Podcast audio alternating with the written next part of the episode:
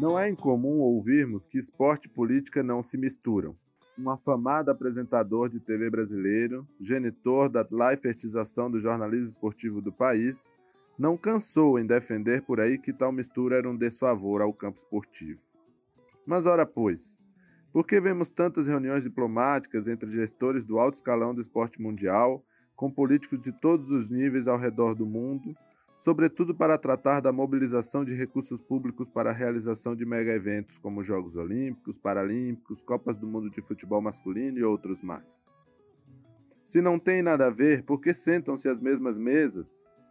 É em torno dessas questões que seguimos nos perguntando. A quem interessa a realização dos Jogos de Tóquio em 2021, mesmo em meio à maior crise humanitária e sanitária do século? Eu sou Silva Menezes e este é o CBCE On Rádio, podcast produzido pelo Colégio Brasileiro de Ciências do Esporte em parceria com o Instituto de Educação Física e Esporte da Universidade Federal de Alagoas. Neste episódio, trazemos análises e reflexões propostas pelo professor Dr. Walter Brach, docente titular aposentado do Centro de Educação Física e Desporto da Universidade Federal do Espírito Santo e presidente do CBCE de 1991 a 1995. Olá, meu nome é Walter Brach e fui convidado pelo CBCE para discutir o tema a quem interessa a realização dos Jogos de Tóquio em 2021. Queria agradecer esse honroso convite. Aproveito também para parabenizar o CBCA por essa iniciativa. É um convite honroso, porque o CBCE muito me orgulha e fico muito feliz em ver o seu quadro sempre renovado com pessoas, hoje posso dizer jovens, com um forte compromisso político e social. Muito bem, eu ouvi atentamente as reflexões do professor Lino ao responder essa pergunta. De um modo geral, concordo com suas teses a respeito.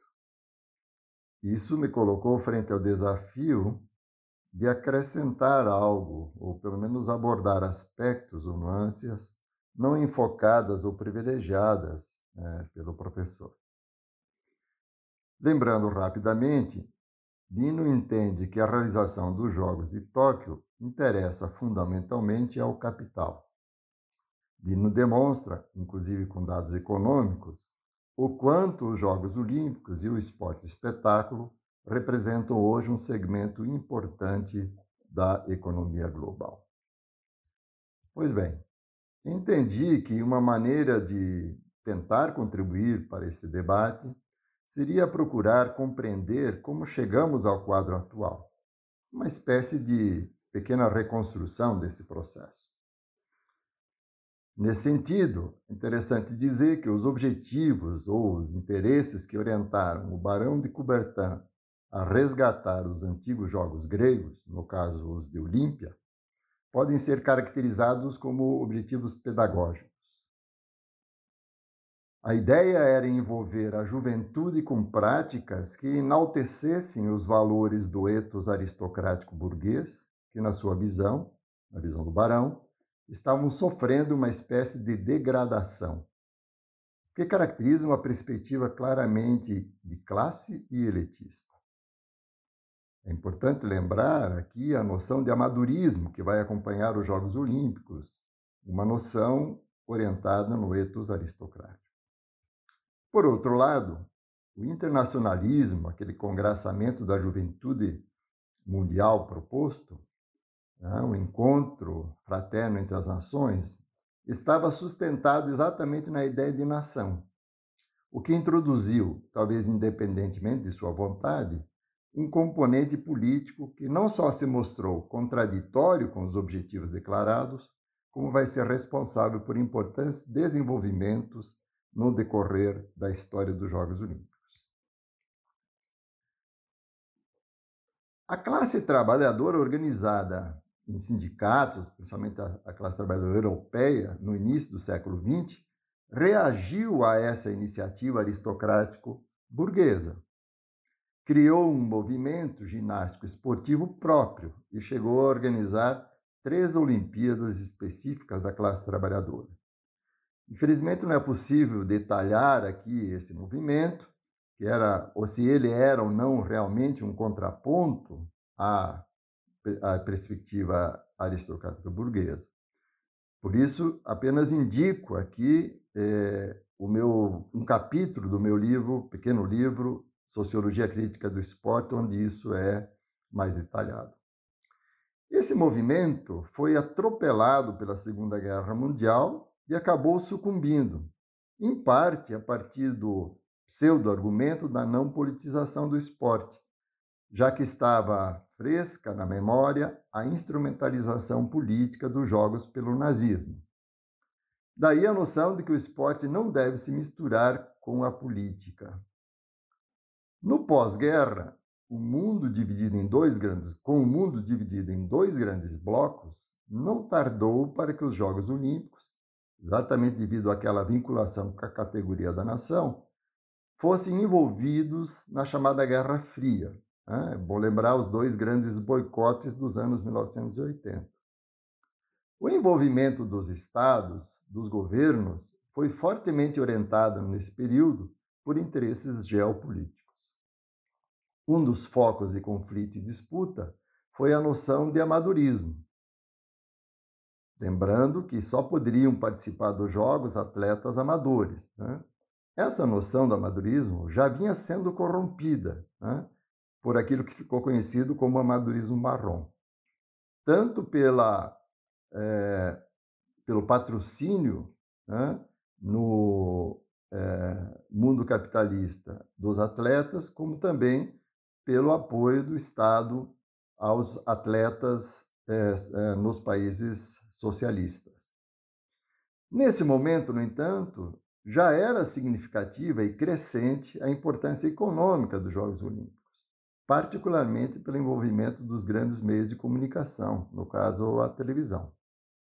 A noção de amadorismo ruiu junto com o Muro de Berlim, e o processo de mercadorização do esporte já não tinha mais nenhuma trava ideológica. No Comitê Olímpico, os barões e duques foram substituídos por pragmáticos executivos. A profissionalização não só alcançou os atletas, como também as próprias organizações esportivas. As grandes organizações esportivas são hoje grandes multinacionais que se orientam fundamentalmente pelas lógicas econômicas de mercado. Né? Aliás, elas procuram manter, como também as grandes corporações eh, capitalistas, procuram manter o um monopólio. Nisso são auxiliadas pelos diferentes estados, pelos governos. Os chamados mega eventos são ações que potencializam os ganhos financeiros dessas corporações, normalmente com o apoio do Estado. Né? É, aliás, os mega eventos são oportunisticamente utilizados para transferir dinheiro público para corporações privadas. As organizações esportivas interpelam hoje o Estado não com argumentos esportivos educacionais ou de saúde, e sim argumentos econômicos. Né? Por isso, quando um país se candidata à é, realização, à sede da realização de grandes mega eventos, né, ou de mega eventos, melhor dizendo, né, os argumentos utilizados para interpelar o Estado para a sua participação diz respeito ao número de empregos gerados, ao volume de turistas, etc, etc. Assim, não nos deveria surpreender o fato de que, apesar das indicações sanitárias em contrário, os Jogos de Tóquio estejam sendo realizados. Queria fazer rapidamente, para ir para o final, algumas considerações mais específicas, talvez mais internas ao próprio fenômeno esportivo. Primeiro, logo dizer que o esporte espetáculo, ou melhor, a mercadoria espetáculo esportivo, promoveu a chamada superação do esporte virtuoso, né? pela hiperbolização da performance. Se considerarmos esse desenvolvimento em direção ao espetáculo, onde o evento esportivo não é apenas transmitido pelos meios de comunicação, mas ele é construído com a finalidade de produzir imagens comercializáveis, seja pela hiperbolização das performances, poderíamos perguntar se a categoria da nação não seria anacrônica. Diria que sim e não. Na verdade, o esporte espetáculo, como qualquer mercadoria, depende do consumo. Isso significa que o esporte precisa atrair e envolver consumidores, seja, produzir desejos. E isso acontece a partir da afetação emocional. O esporte, como se sabe, mexe com as emoções. E por quê? Um dos mecanismos mais potentes é o da identificação, que proporciona essa doce sensação de pertencimento. Daí a importância da categoria da nação. É conhecido o fenômeno produzido durante os Jogos Olímpicos, ou mesmo outros eventos como a Copa Mundial de Futebol, um sentimento de euforia nacional. Acontece o fenômeno de suspensão da vida cotidiana, muitas vezes muito dura, em favor de uma experiência estético-lúdica. Tendo em vista, tendo isso em vista, a gente poderia perguntar: em que medida esse envolvimento emocional, promovido pela identificação com a nação, é capaz de despertar no consumidor o cidadão? Essa suspensão da vida cotidiana pelo esporte aciona uma das múltiplas identidades por nós assumidas em diferentes práticas ou espaços sociais. Nesse caso, a identidade de torcedor. é, é pertinente, parece, me parece pertinente perguntar em que medida existe um torcedor crítico, né? ou um consumidor crítico. Era comum ouvir de analistas e economistas esportivos que, apesar de inicialmente haver pouco entusiasmo do público devido à pandemia, bastariam alguns dias de competição para que esse deixasse de ser um impeditivo para o envolvimento e o consumo massivo dos jogos. Se fizermos uma análise das relações internas ao esporte, podemos identificar uma tensão entre a contraposição conflito e a cooperação.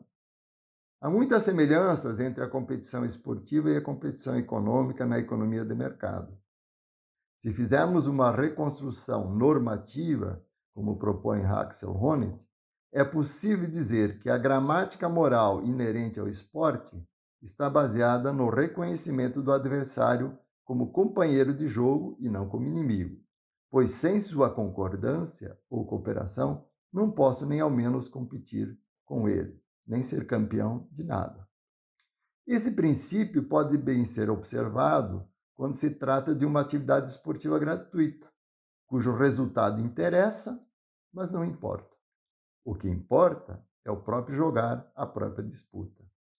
Isso modificou-se radicalmente com a importância política e agora econômica do resultado, caracterizando-se no viés ronetiano como uma patologia social.